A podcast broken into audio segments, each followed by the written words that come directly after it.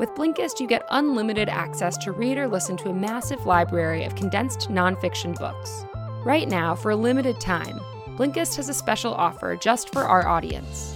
Go to Blinkist.com slash encyclopedia and try it free for seven days and save 25% off your new subscription. That's Blinkist, spelled B-L-I-N-K-I-S-T.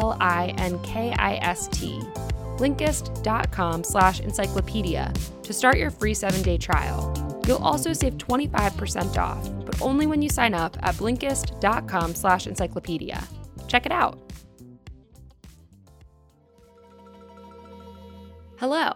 From Wonder Media Network, I'm Jenny Kaplan, and this is Encyclopedia Womannica. This month, we're talking about activists women who stood up and fought against injustice and for a better world.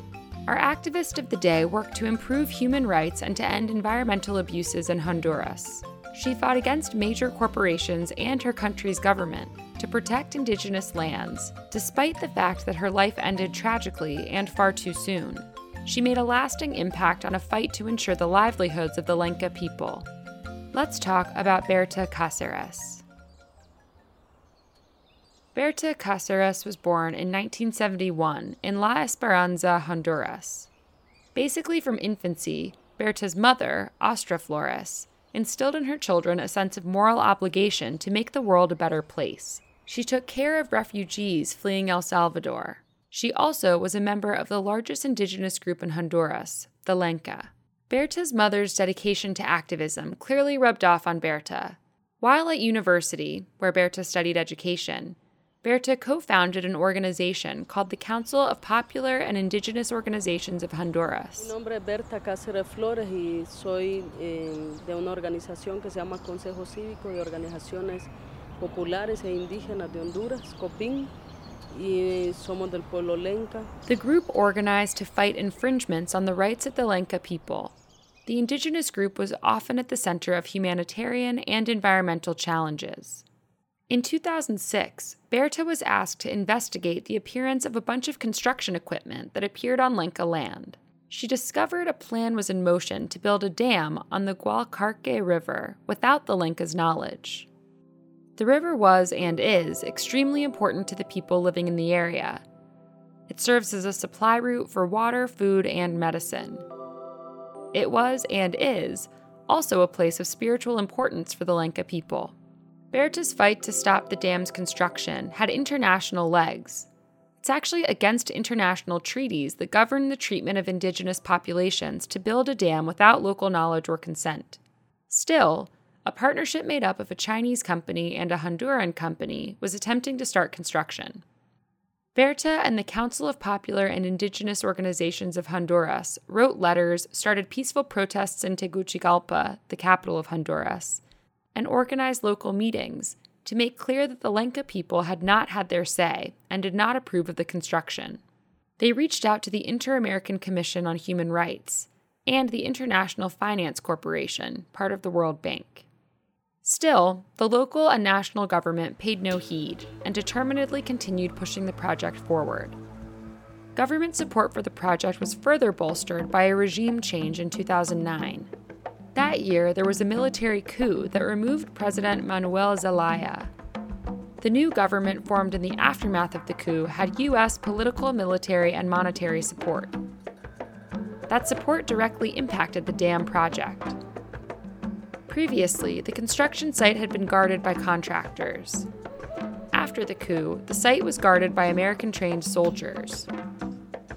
And this particular site wasn't the only dam planned for construction.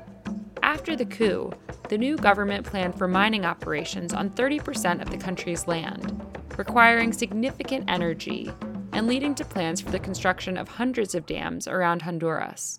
After the coup, the Inter American Commission on Human Rights called for Berta to be protected.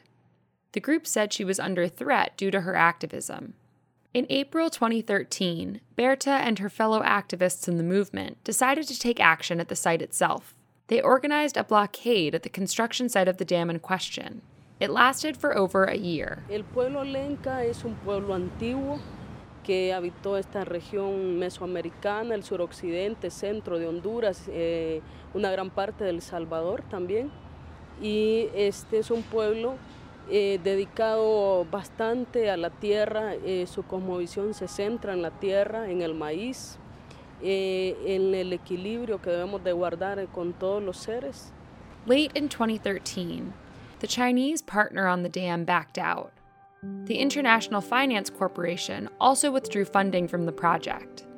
In 2015, Berta won the Goldman Environmental Prize, an extremely prestigious award in the field of environmental activism, for her work in blocking dam construction and additional environmental initiatives. While this was a huge honor, it was not without risk.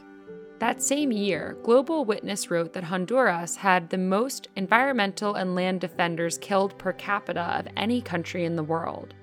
On March 3, 2016, a friend and Mexican environmental activist, Gustavo Castro Soto, came to stay with Berta. He was in town to help Berta think about alternative solutions for powering the proposed government mines.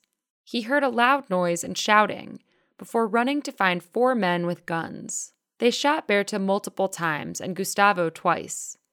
Berta died in Gustavo's arms. Berta's death was initially attributed to a robbery, but international uproar led to further investigation. Five men were arrested, two of whom had worked for the dam construction company, and one of whom was a member of the military.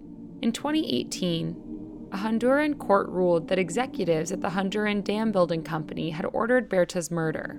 The president of the company was arrested. While the perpetrators clearly intended to silence Berta Cáceres at any cost, her murder did the opposite. It brought more international attention and halted the dam project. The organization Berta co founded, the Council of Popular and Indigenous Organizations of Honduras, continues the fight. Her legacy lives on. All month, we're talking about activists. For more on why we're doing what we're doing, check out our newsletter, Womannica Weekly. You can also follow us on Facebook and Instagram at Encyclopedia Womannica. And you can find me directly on Twitter at Jenny M. Kaplan. Special thanks to Liz Kaplan, my favorite sister and co creator. Talk to you tomorrow. I want to tell you about a new podcast called The Cut from New York Magazine and the Vox Media Podcast Network. Every Wednesday, an ensemble of voices from New York Magazine's The Cut, led by host Avery Trufelman, engage in the conversations that matter most in our current moment. From a discussion with Ladarius from the Netflix show Cheer about what optimism means in 2020, to examining nature and our relationship to it, tune in to The Cut each week for intimate, probing looks at the world around us. The first episode of The Cut is live now. Subscribe wherever you listen to podcasts.